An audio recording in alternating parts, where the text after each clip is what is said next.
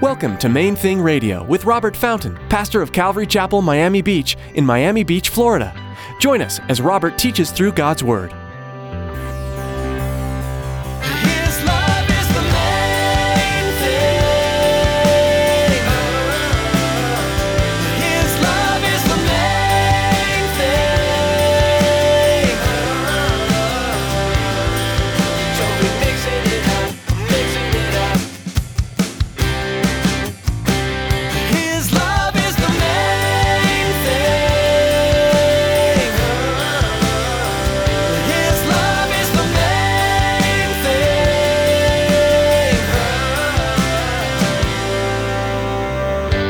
Just will live by faith.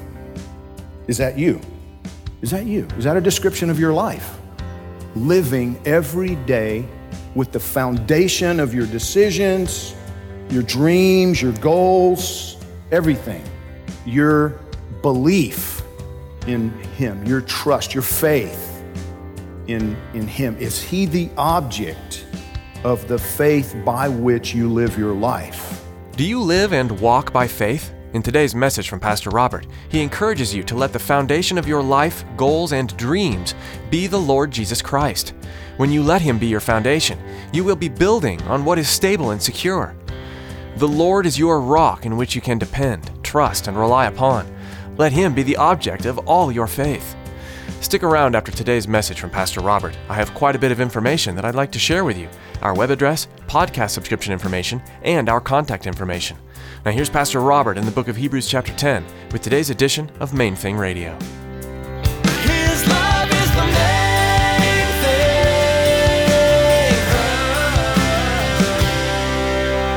thing. Not everything in life can be discerned through those physical senses. There's some things that require a sixth sense faith. It's a spiritual sense. What you're able to see and hear and touch and taste and smell, it's only going to inform your life and decisions partially. They're incapable of giving you all the information that's available to you. Faith, though, faith is something that God gives us to inform us further. Some things are only available to you through what we call the eyes of faith. How many of you have ever started a new job?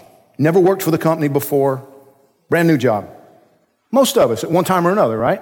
That's a step of faith. We don't even really think about it like that, but I mean, you, you go to work for them because they, they offer you money for your endeavors, right? Your skills, your expertise, your labor, whatever, but they're going to pay you for that. Well, how do you know? Well, because they say they will. And there's evidence they pay other people, right? It's still a step of faith. You know, I've worked for two companies in my life that didn't pay me a dime. They promised. One of them was, you know, just one of these shyster companies that when you're a kid, you fall for it. But the other one was a national company. I worked for them for on a couple of months, actually, a month or two. I forget exactly how long it was. I realized they were doing some stuff that was illegal, and I reported it to our like regional supervisor, you know. They let me go. Never got paid a dime. They still owe me money. You see what I'm saying? Now, why do I bring that out? Well, because the object of my faith, which was reasonable, right? My faith was reasonable, would you agree? National company. My faith was reasonable, but the object was flawed. Do You understand? The object of my faith was flawed. Guy was a liar. Now, does that represent the whole company? I don't know. I didn't get to stick around long enough to find out. I have no idea. The object of your faith is critically important. How many of you have flown in an airplane? Several steps of faith involved in that. Unless you personally know the pilot and the mechanics and you know the whole nine yards, air traffic controllers, and even then, you're putting faith in their abilities and you know they're not going to show up hungover or drunk, you know, like the Southwest pilots a little while ago. Right? Several steps of faith. You know, about, I don't know, three years ago, I got a phone call Christmas week because the Chalk's, the little Grumman float plane, had took off from Fort Lauderdale and flew down here and landed on government cut and picked up 19 passengers and took off. And, and, and as, as they lifted off there at the end of government cut, the right wing fell off the airplane and it exploded in midair.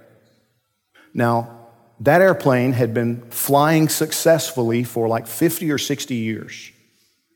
And as they researched everything, it was well maintained. It just got old. And the reason that that particular airplane, I don't think any of them are flying now because they realized that, you know, the physical materials that make up our world, they don't last forever. And they said, even with all of the safety checks, everything that, that, you know, that they had done and would be normal to do and was expected, it couldn't have caught it. Could not have caught it. There was a, there was a crack in the wing strut that would never have been caught. And so they just retired all the airplanes. Again, the object of their faith that day was flawed.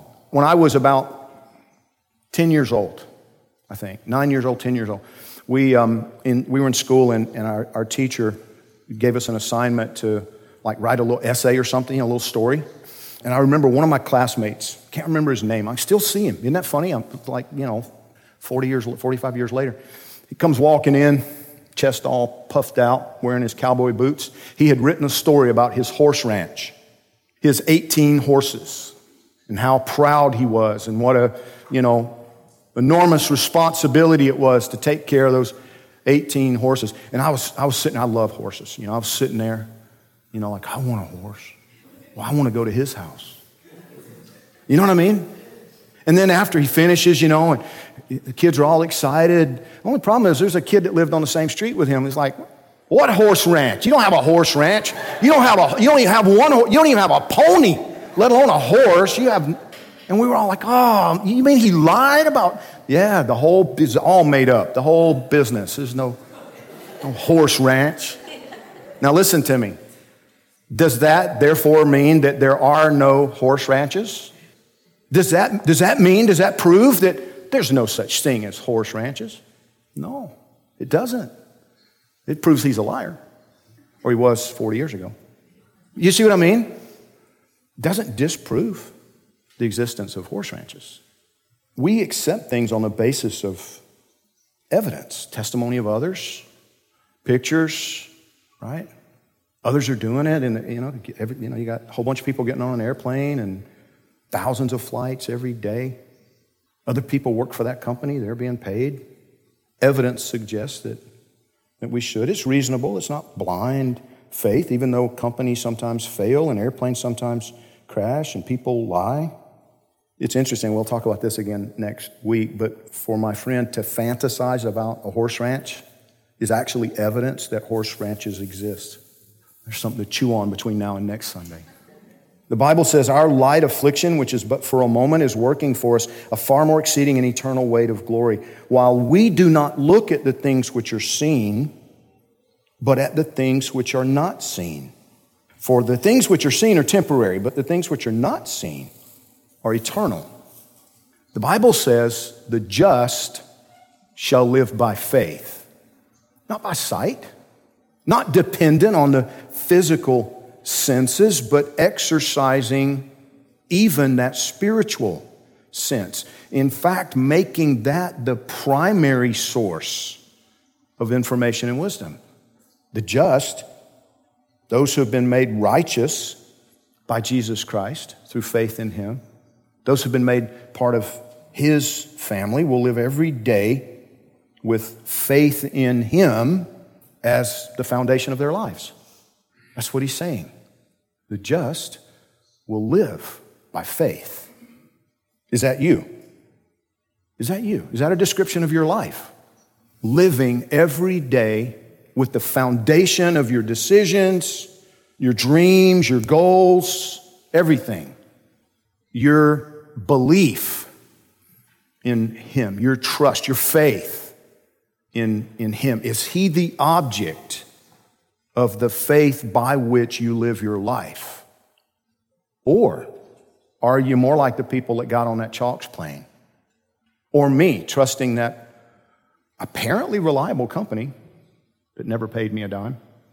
Are you, are you focused on the temporal, visible, physical? If so, now would be a really good time to make a U turn and change that. Do you understand that you know, I've said it so many times before, we're going to be there a lot longer than we're going to be here. This that we can see and smell and hear and taste and touch, doesn't last that long. It really doesn't last that long. It's brief. The Bible says it's like a vapor, so short. And we can't even comprehend, none of us can really fathom eternity. A thousand years, 5,000 years, 10,000 years. You're going to be there a lot longer than you're going to be here. Wherever there is, whether it's in his presence or separated from him, he's gone to great extremes. That's what this cross is all about. He's gone to great extremes, great lengths to make it possible for you to be part of his family. But if you're part of his family, it's evident in your day to day life. You're living by faith, you're bearing fruit for him.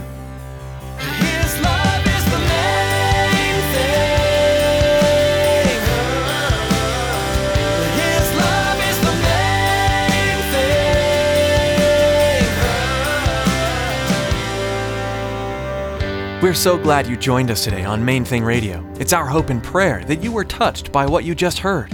Before our time is up today, Pastor Robert would like to share a great testimony of how God is working through this ministry. You know, not, not long ago, we got a really cool letter. Actually, I guess it has been a while now, maybe a, maybe a year or more, but we got this really cool letter from a lady named Desiree who was listening to our program from within uh, a maximum security prison up in Georgia.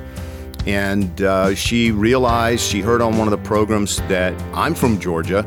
So she reached out. She was all excited that she had, you know, just some sort of common ground with this guy she was listening to on the radio teaching the Bible every day.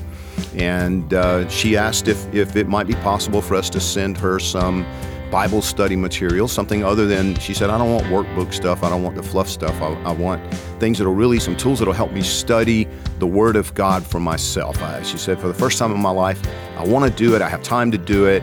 So we did that. We sent some books, we sent some, some Bibles for some of the other ladies there because they then asked for that and they started a little Bible study group and, and God was just using that little 15 minute main thing radio broadcast every day inside that prison. Wow, what a great testimony. If you'd like to share your story, please visit mainthingradio.com. Thanks for tuning in today to Main Thing Radio.